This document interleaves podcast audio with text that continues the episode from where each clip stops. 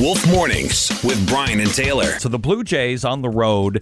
What I found interesting is the number of fans that were at that game in Tampa Bay. Yeah, it was a very, very small crowd 5,786 fans in attendance in Tampa. That is the smallest ever for a Tampa home game at Tropicana Field. The Peterborough Lakers are almost drawing more fans than the Tampa Bay Rays.